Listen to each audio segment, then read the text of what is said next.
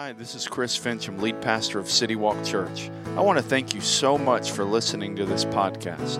If you don't already know, the best way to stay connected with City Walk Church is with our app. Just go to your device's app store and search City Walk Church to find it.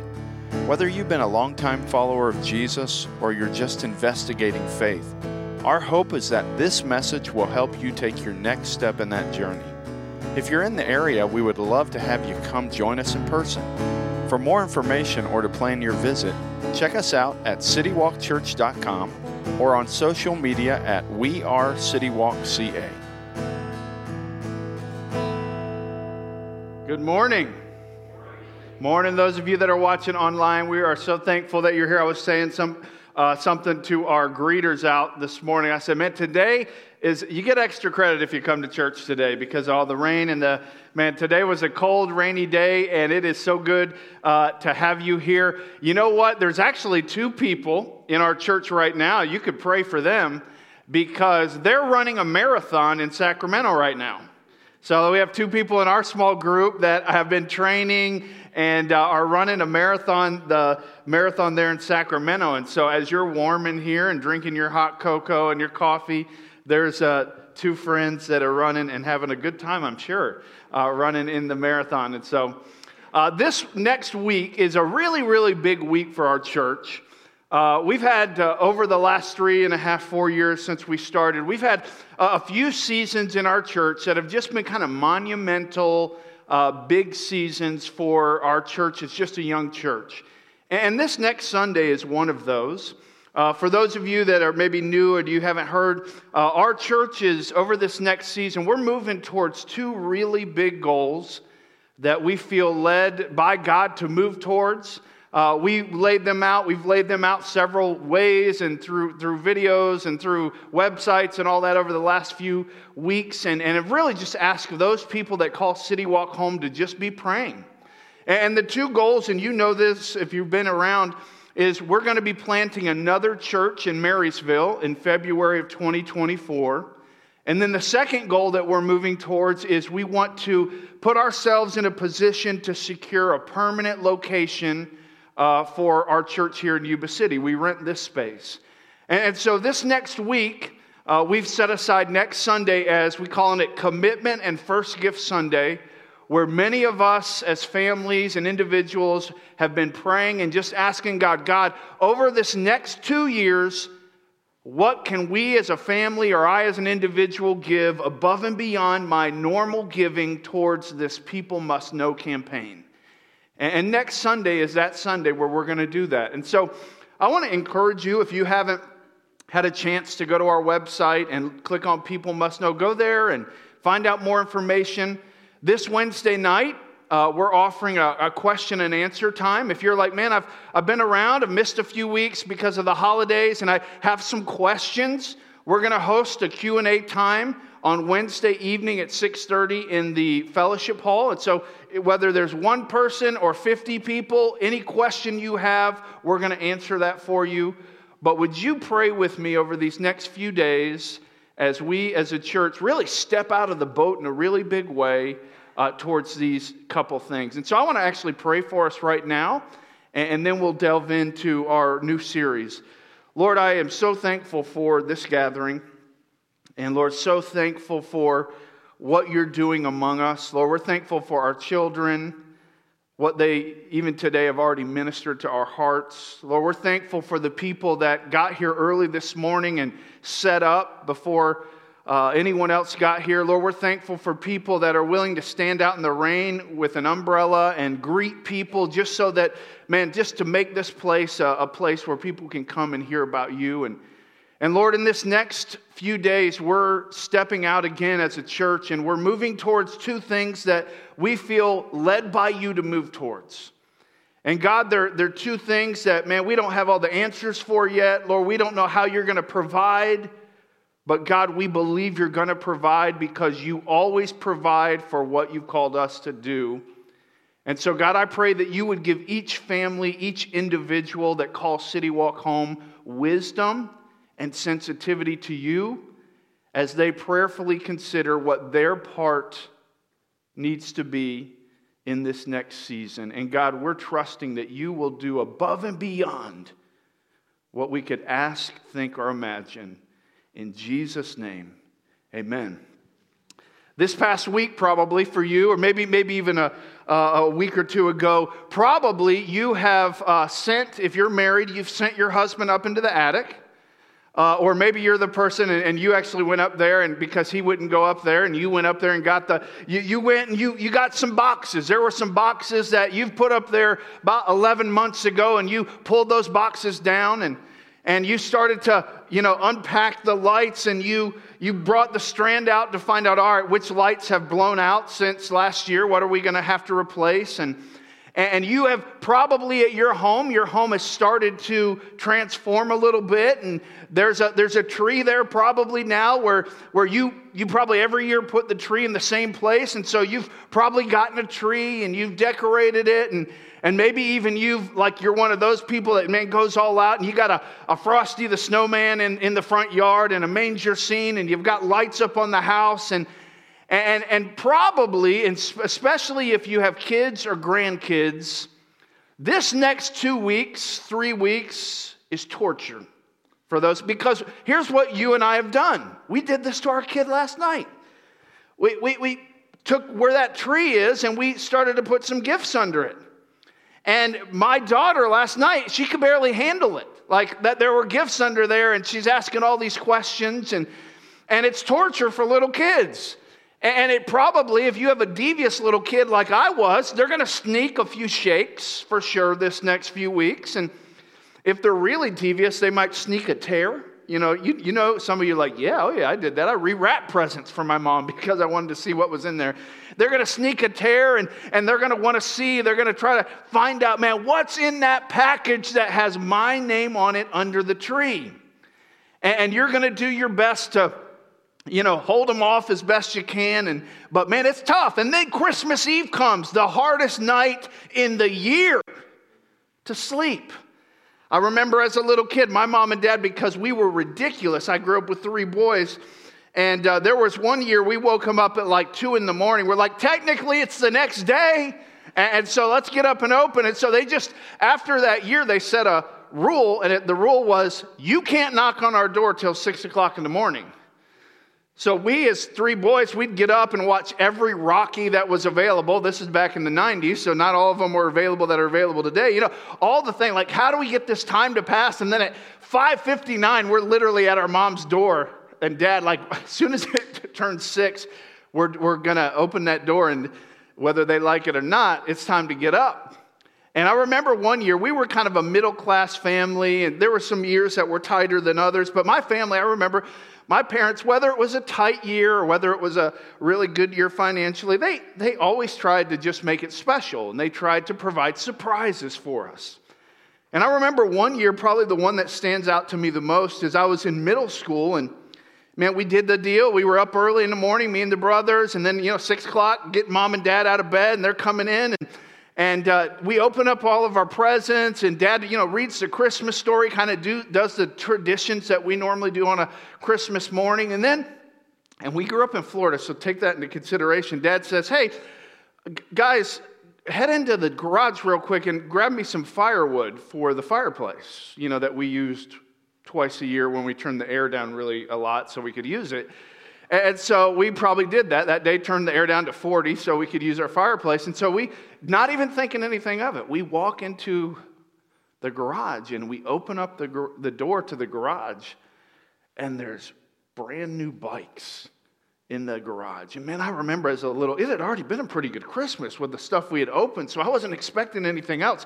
But it was one of those times, and I've had a few of them in my life where, man, I was really surprised, totally unexpected. And I remember I had one of those old school red 10 speeds that are super uncomfortable to ride. But man, I was surprised and thrilled. And my brothers, there was bikes for them. And it was, it was really a, a surprise, very special. And part of what makes Christmas so special is surprises. And you know that. You can't wait to see the look on your daughter, your son, your aunt, your uncle. You can't wait to see the look on their face when they open that package from you. And, and, and surprises are a big part of what makes Christmas so special. And all the way back to, honestly, the very first Christmas. I mean, traditions have changed over the last 2,000 years around Christmas, but what hasn't changed is that surprises have always been a big part of Christmas. And if you were to go back all the way to the very first Christmas, the guy that probably had the biggest surprise was a guy by the name of Joseph. And if you don't know much about kind of the, the Christmas story, you, have probably heard about this guy at least. His name's Joseph. And, and Joseph finds out that Mary, his fiancee, is pregnant. And Joseph isn't an idiot. He and Mary haven't done anything together that would cause her to be pregnant. So he's wondering, like, how is my fiance pregnant? This was a pretty big surprise to him. And because Joseph was a, an honorable guy, because Joseph didn't want to humiliate Mary, even though he was very caught off guard, I'm sure, and I'm sure he was very disappointed. What he was going to do is he's like, hey, I'm going to just kind of quietly make this thing go away and we'll quietly kind of end this relationship. It won't humiliate or hurt Mary, but obviously my fiance's pregnant. So I'm not the dad. So you know what? We're probably not going to move forward with this. But then uh, Joseph, he, he has this angel come to him in a dream and this angel comes to Joseph and says, Hey, Joseph, hey, buddy, don't be afraid. In fact, Joseph, I want you to move forward with marrying this lady named Mary. I want you to do that. I want you to do this because all that's happened, this, this birth and this pregnancy, all of this is actually part of what God had planned from a long time ago. And, and the angel actually says this to him in Matthew chapter 1, verse 22 the angel says, Now all this took place, this, this whole thing with Mary becoming pregnant, Joseph, all this took place to fulfill what was spoken by the Lord through the prophet. And the prophet he's talking about is Isaiah, because this was written about hundreds of years earlier. And then verse 23 See, the virgin will become pregnant and give birth to a son and they will name him Emmanuel, which is translated, God is with us. So, so Joseph, all that's happening right now, this is actually something that was written about hundreds of years earlier. So I want you to move forward with getting married. I want you to move forward with this whole thing because this is actually it's actually making something happen that Isaiah talked about a long time ago. So move forward with it. And for Joseph, this was either really good news or really bad news. Just like this, this news is really good news for the people that lived in Joseph's day, or it was really bad news. Just like today, now 2,000 years later, this announcement of this Emmanuel, God with us, that's coming to earth, is either great news or it's horrible news. And whether it's great news and whether or whether it's horrible news all comes down to one question. And here's the question. Who is God? Whether God with us makes you excited or makes you nervous comes down to this question Who is God? See, you're about to experience this with some of your family in, in a similar way, and here's what I mean. If I was to say to you, hey, grandma and grandpa are going to come and stay at your house for a week during Christmas. For some of you, that's awesome news. For some of you, you're already getting nervous. You would dread that. If I say, hey, Aunt so and so and Uncle so and so are going to come and spend a week with you, for some of you, you're like, oh, we can't wait. For others of you, like, oh man, how can we get out of that one? And it all comes down to hey, who is grandma? Who is grandpa? What are they like? And according to what they're like and who they really are, that's either really good news that they're coming to stay with you, or it's, hey, we just got to get through it without killing everybody. That, that, that kind of news. And in the same way, this idea that God is with us, that God is coming to live with us, is either great news or it's horrible news, all according to who God really is. See, there's a lot of different versions, I guess, of, of God that people have in their mind based on maybe what you were taught or how you were brought up. For some, maybe you're watching online, maybe you would say, as you think of God, you kind of look at God as like a principal. Like the principal that's there to make sure you follow all the rules. And for you, based on how you were grew up, kind of grew up, or what you were taught, maybe this is, if you're honest, this is how you see God. And you see God as kind of the, the guy that's there to just make sure you check all the right boxes and you don't step out of line too much. And, and that's, that's who God is. Maybe for you, you would say, no, that's not really how I see God, but, but maybe you would say, I, I kind of see God more like the cosmic vending machine. It's the, the, the God that, man, if I, if I put the right amount in and push the right button, He's going to give me exactly what I need. It's more of a transactional relationship. Like, I'll check these boxes for you, God, and you do this for me. It's a great relationship, and maybe that's how you see it. And, and, and again, that's maybe no one probably said, oh, God's like a cosmic vending machine, but based on how you were taught and how you were brought up, maybe that's what you like. All right, if I read my Bible today and I don't say too many cuss words and I, I do this and I do this, then God's going to do this for me and do this for me. And it's, it's a good transactional relationship. Or maybe, and I hope you don't see God like this, but, but you, some of us probably do, you, you may see God kind of like you, the whack a mole arcade game that you played when you were a little kid. Like God is just waiting for you to stick your head out of the hole so he can smash you.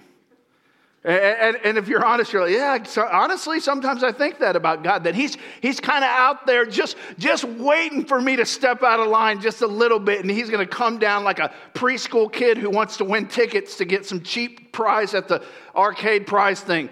And He's there just ready to hit me as soon as I stick my head out of the, out of the hole.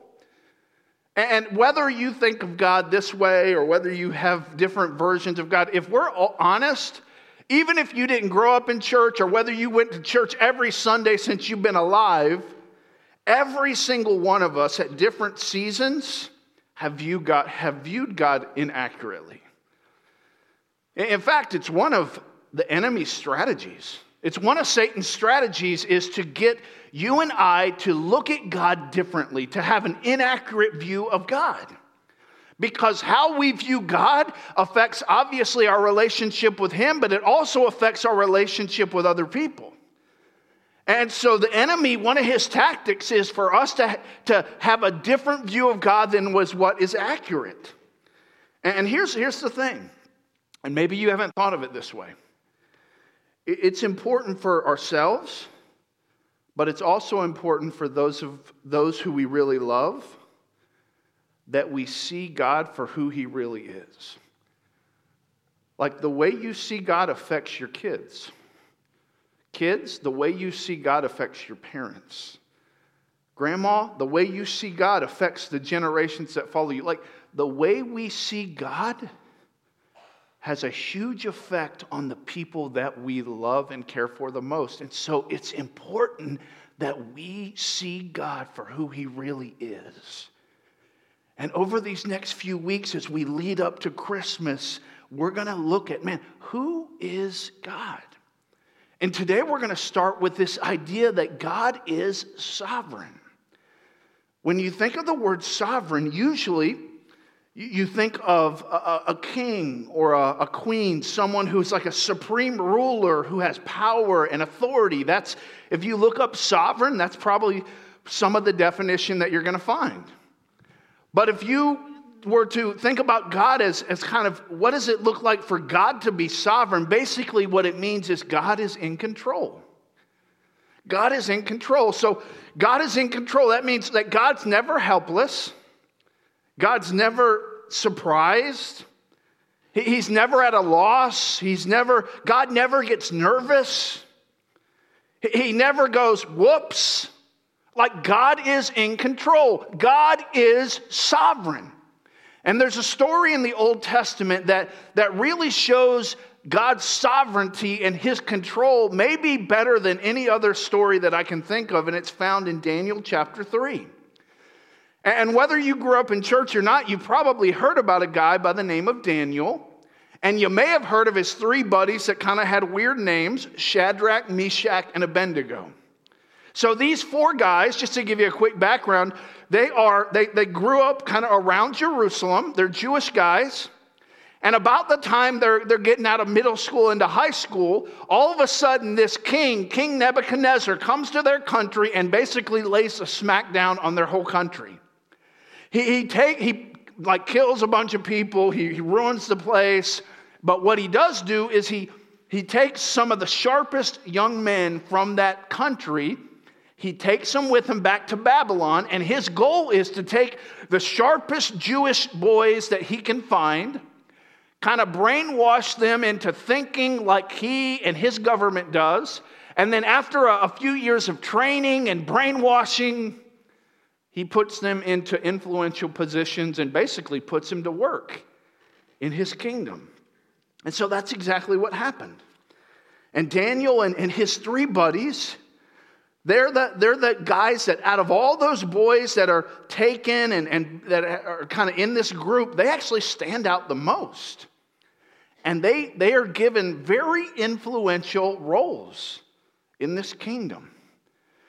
And a few years pass, and, and Nebuchadnezzar, he must have been feeling a little bit insecure about his life and about who he was, because we pick up in, in Daniel chapter 3, verse 1 several years after these boys are now in positions of authority in this country that they were captured uh, from when they were captured. And so it says this in Daniel chapter 3, verse 1. It says, King Nebuchadnezzar made a gold statue 90 feet high and 9 feet wide. So this is like a super insecure king who's making a huge statue of himself. And, and, and here's what, what it says He set it up on the plain of Dura in the province of Babylon. And basically, he invited, probably kind of made all the important people in his kingdom hey, come to the dedication of my statue of me. And so he gets all of his rulers and all the people in authority, he, he gets them all around this statue for its dedication. And then he, he, they say this it says this in verse 4 A herald loudly proclaimed, people of every nation and language, you are commanded when you hear the sound of the horn, flute, zither, lyre, harp, drum, and every kind of music, you are to fall face down and worship the gold statue that King Nebuchadnezzar has set up. But whoever does not fall down and worship will immediately be thrown into a furnace of blazing fire. So he gathers all the, all the guys, he, he has them all there, and he's, look at my statue. Are you guys impressed with my statue? Hey, guys, when the band starts to play, just know wherever you're at in our whole country, when you hear the music, this isn't like musical chairs, but you do have to do something. And here's what you have to do when you hear the music play, wherever you're at, stop what you're doing and bow down to my statue. And if you decide that you don't want to do that, no problem. We're just going to throw you in a fiery furnace. So you choose. And so that's, I mean, like I said, pretty insecure dude. He, he needs you to bow down to his statue, or he's going to kill you by in a very painful way. And that's what he says. And so there were some tattletalers in the kingdom that weren't big fans of Jewish boys. And so these tattletalers, they go to the king and they have some news for the king. Verse 12, we find out their news. It says this There are some Jews, king, that you have appointed to manage the province of Babylon Shadrach, Meshach, and Abednego. These men have ignored you. Ouch. the king. They do not serve your gods or worship the gold statue you have set up. So, okay, king, just here for you, just trying to help you out. Don't know if you know this, but some of your boys, the, you know, the, the three, you know, Shadrach, Meshach, Abednego, I, I don't know if you know this, but they're actually ignoring your whole bow down to the statue thing. And I don't, I mean, we're here for you, so I just wanted to let you know that they're actually ignoring that. And so the king, it says this in verse 13. Then, in a furious rage, Nebuchadnezzar gave orders to bring Shadrach, Meshach, and Abednego. So these men were brought before the king.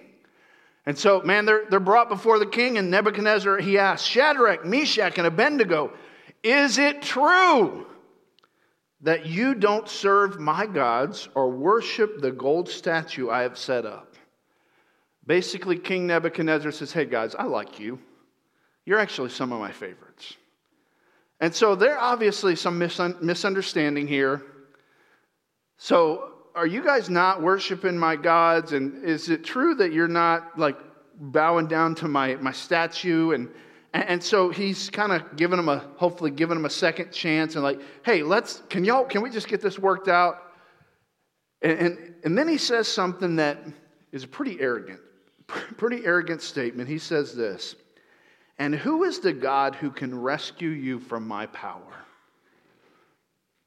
And so Shadrach, Meshach, and Abednego, here's what they say back to the king. So this is the most powerful man in their universe that has the power to right now put us in a fiery furnace and be done with us.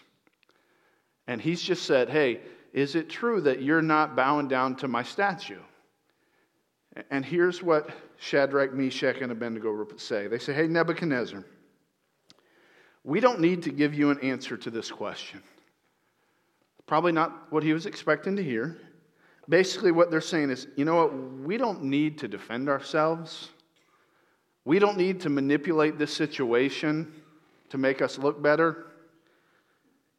They say this in verse 17 If the God we serve exists, then he can rescue us from the furnace of blazing fire. And he can rescue us from the power of you, the king.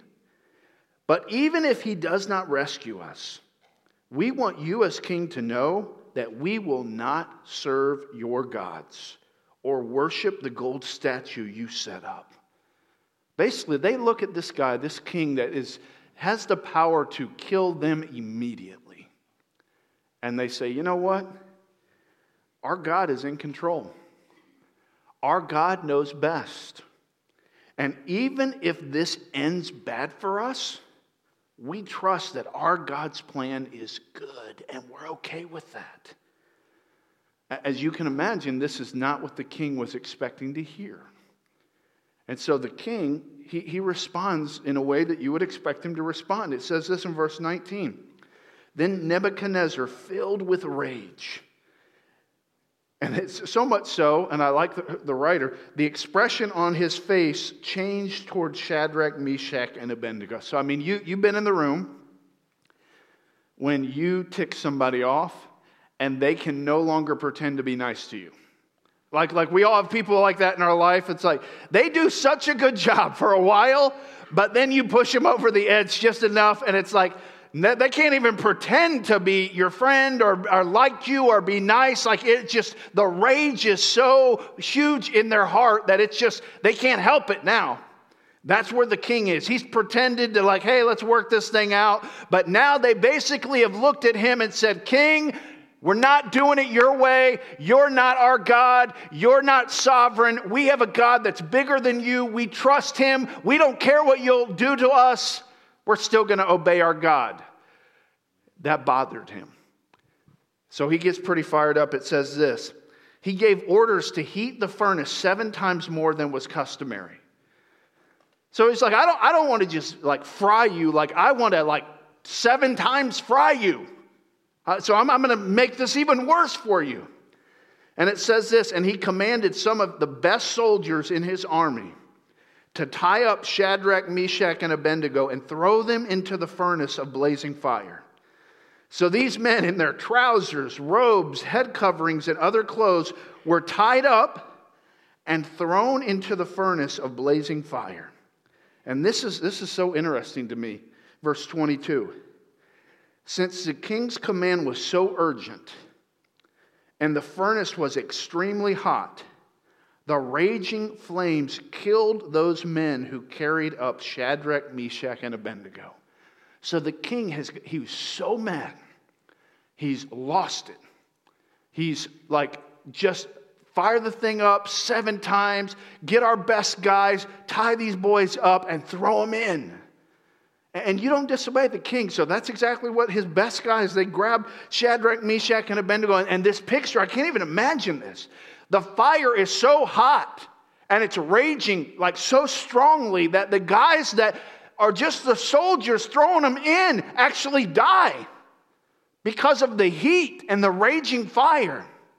And so they throw Shadrach, Meshach, and Abednego into this fiery furnace. They're tied up. And, and at this point, man, it should be over. I mean, it, the, the dudes that, that threw them in died. So, of course, Shadrach, Meshach, and Abednego should be fried quickly. But that's not what happened. It says this in verse 23 And these three men, they, Shadrach, Meshach, and Abednego, they fell bound into the furnace of blazing fire. So interesting, they, these other guys died like before they even got threw these guys in. But now these three guys, they get thrown in, hands tied up. Should be over, right? But something happens. Verse 24. Then King Nebuchadnezzar jumped up in alarm. He, he said to his, his advisors, Didn't we throw three men bound into the fire? Like, like was I so mad that I messed this up? Like, like I think I remember us tying up three dudes and throwing three guys into the fire. Am I correct? And they say, Yes, of course. Your Majesty, they replied to the king. He exclaimed, Look, I see four men, and they're not tied, walking around in the fire unharmed. And the fourth looks like a son of the gods. So we threw three boys in there. They were tied up. They should have died immediately. And as I look in there, I, not only are they not tied up, not only are there, there's only, now I see actually four people. They don't look like they're even, like, they're not even like making s'mores in there. It's not even hot to them. Like, what is this? And, and this fourth one looks different. He, he looks like a god of some sort.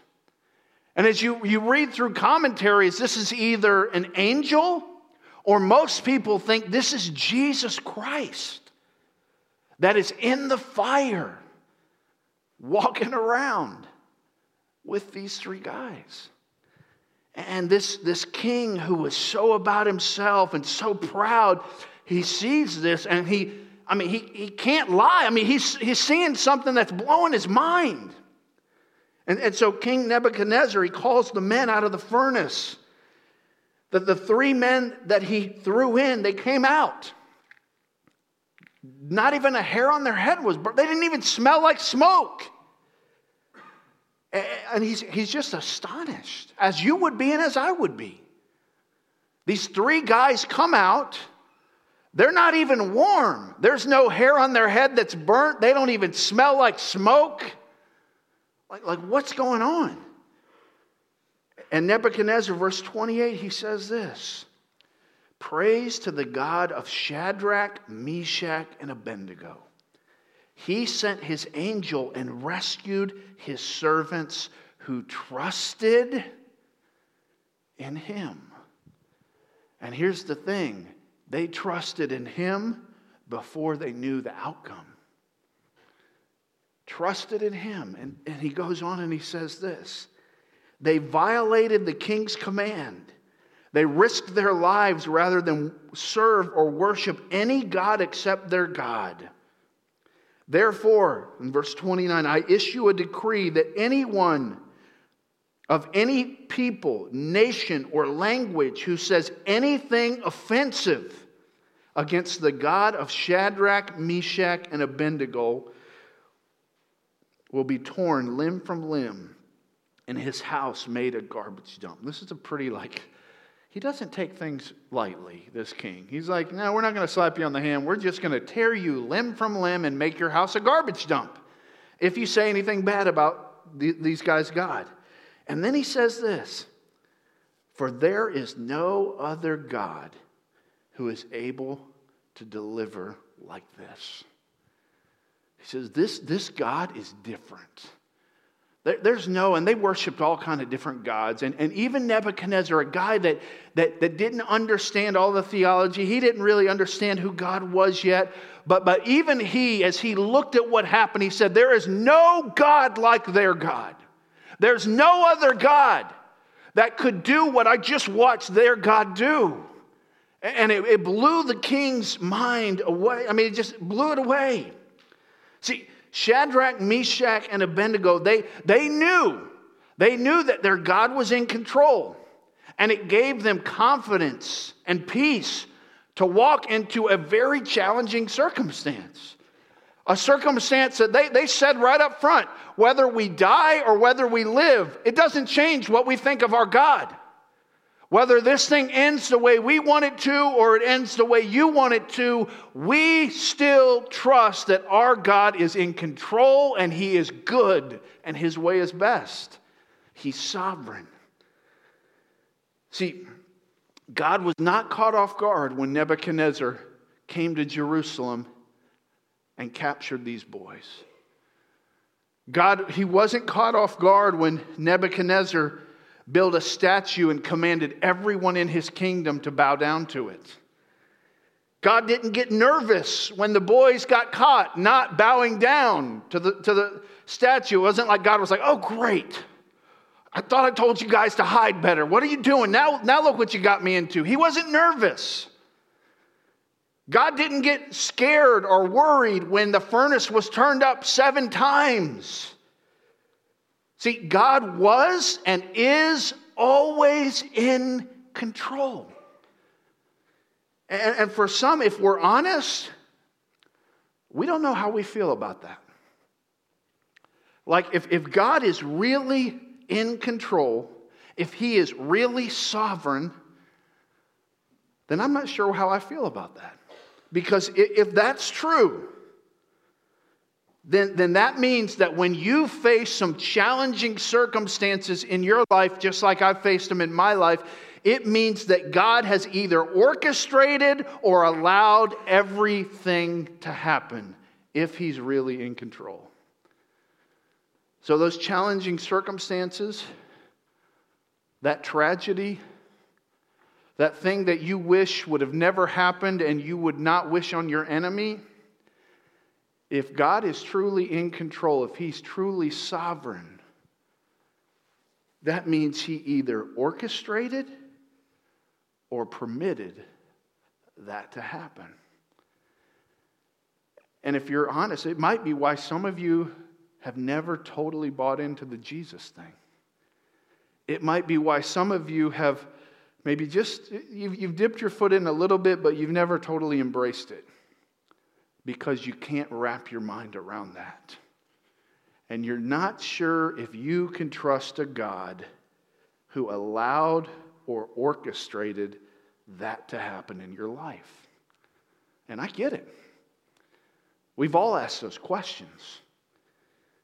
And usually, the, the fact that God is in control will lead us or can lead us one of two ways. And I'm guessing every single person that's listening, whether you're online or you're here, you've asked some questions like that. Like, God, if you're real, how would you allow this? How would you permit this? How would you work? Why would you do that? And, and the fact that God is in control, that He is sovereign, can lead us to one or two places. And we probably have people that are listening today that are in both of these places. The first place is it can, it can lead to bitterness. It can lead to a place where we say, you know what, I don't like what's happening in my life. Things are not going the way I wanted them to be. And because I don't understand how this is all working, because I don't understand why God would allow this, I don't trust Him. And for you, if you're honest, you, you've started to almost get bitter towards God. And maybe you say, man, yes, I've been there or I am there.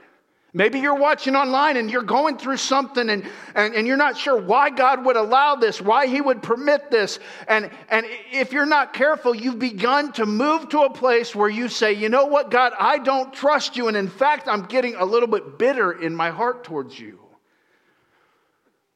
But then there's a second place. And I think this is where Shadrach, Meshach, and Abednego were. They were at a place of peace. Through the ups and downs of life, we can have peace because we know that God is in control. It doesn't mean I understand, Doesn't even mean I always like what's going on in my life, but I trust you. Last night I was watching a, a 15 minute interview with TobyMac. And it was, I wasn't planning on watching it, but it, it just it showed up in my feed and I, I turned it on. And, and TobyMac's son, if you follow TobyMac's music, his son at 21 years old overdosed with a drug and, and died. And it's about, been about two or three years since this happened. And, and Toby said, I mean, he was just so transparent and so raw in this interview. And he just talked about how, how man, days, it was things were up and down but that he knew even at his son's funeral, and as he was trying to just just work through this, he, he knew that as ugly as this was, and as tragic as this was, and as much hurt as this, this was causing him then and was, is still causing him every day, his words were, you know what? I, I trust God. I trust God, even on the days where, man, I'm, and he said, I literally think about my son every minute of every day. And he said, that's not even a joke, every second. But I trust God, and I'm thankful for the 21 years that God gave me with him. And I was like, dude, whew, I don't know if I could say that. But it was a good example of someone who's gone through probably maybe the worst thing someone could go through, losing their kid. And yet he was able to say, Yes, it hurts. Yes, I think about my son every single day. But I know that God's way is best. And he said this He said, I imagine my son up in heaven saying to me, Dad, if you could see the whole picture, it makes you feel better. Dad, you, you only see part of it, but I, I get, I'm seeing a bigger picture now. And it was just such an, just a powerful testimony of a, a dad that's going through a really tough time who could easily be bitter, and people would be like, hey, dude, I get it. But yet, in the midst of this tough time, he has peace through the ups and downs of life. And one of the passages that helps us with this is this Isaiah chapter 55, verse 8. It says this For my thoughts are not your thoughts. This is God. And your ways are not my ways. This is the Lord's declaration. For as the heaven is higher than the earth, so my ways are higher than your ways. And my thoughts are higher than your thoughts. And it's, it's, a, it's just an honest verse of, hey, you know what? I don't understand everything. Because, my, man, my God is much bigger than me. And if I could understand everything, my God wouldn't be very big. And, and God says, My thoughts, bigger than your thoughts. I see what you can't see. My ways are bigger than your ways. I see what you, you can't see. Eh, but I'm just calling you to trust me because I am sovereign. I'm in control. There's a lady that you may have heard of. Her name is Joni Eareckson Tada. And I remember I've, I've, followed her even from a little kid. My mom, uh, she, she listened to her. And, and in 1967, Joni, at the age of 17, was left paralyzed from a diving accident. And so, as a 17 year old kid who has all their life in front of them, you can imagine that in those moments, there were probably some moments for Joni that she said, You know what, God, why? God, I don't understand. But there was a, a moment in her story that she decided, though she didn't understand, though she would have maybe changed what happened that day, that her God was in control. Her God knows best. And so she decided, I'm going to use this not as a tragedy, but as a testimony. And so in 1974, God opened the door for her to share her story on the Today Show. In 1979, a movie about her life was released, and over 250,000 people followed Jesus after they saw that movie. Fast forward to 2019, Joni was celebrating 40 years in her ministry. Over those 40 years, she's worked with three presidents to help them help people with disabilities. She, she's spoken to millions of people through the radio and is a constant picture of hope to the world. And over the years, she said a lot of, of great things, a lot of great statements. But there's one statement that she says that I want to just share with you to wrap up this morning, and it's simply this this is from Joni's words. Sometimes God permits what he hates to accomplish what he loves. Let me read that again. Sometimes God permits what he hates to accomplish what he loves. This Christmas, as we move through this season and we celebrate Emmanuel, God with us, do we really know who that God is? And if we do, if we, if we really know who that God is, one of the things we'll know about him is that he is a God who is in control. And here's what this won't do that statement won't heal you of cancer. That statement won't bring back the person that you lost that you love dearly. That statement won't fix a lot of things that you look back on your life and say, oh, that was a tough time. But here's what this statement will do, and here's what this truth will do.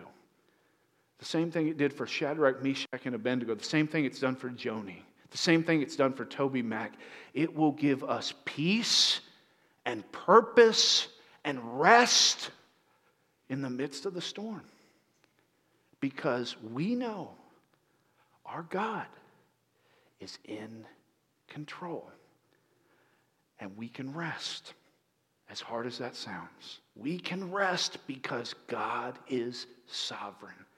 God is in control. Let's pray. With every head bowed and every eye closed, as we close up this kind of first message in a series we're going to do over these next few weeks, just a learning about this God we celebrate. Maybe you're here, you're watching online, and you would say, Hey, Chris, there's a, there was a point in my life when I've made a decision to follow Jesus. Maybe it was when you were younger, maybe it's been decades, maybe it's the last few weeks, but there was a point in your life where you said, Yes, I'm going to say yes to Jesus, I'm going to follow him.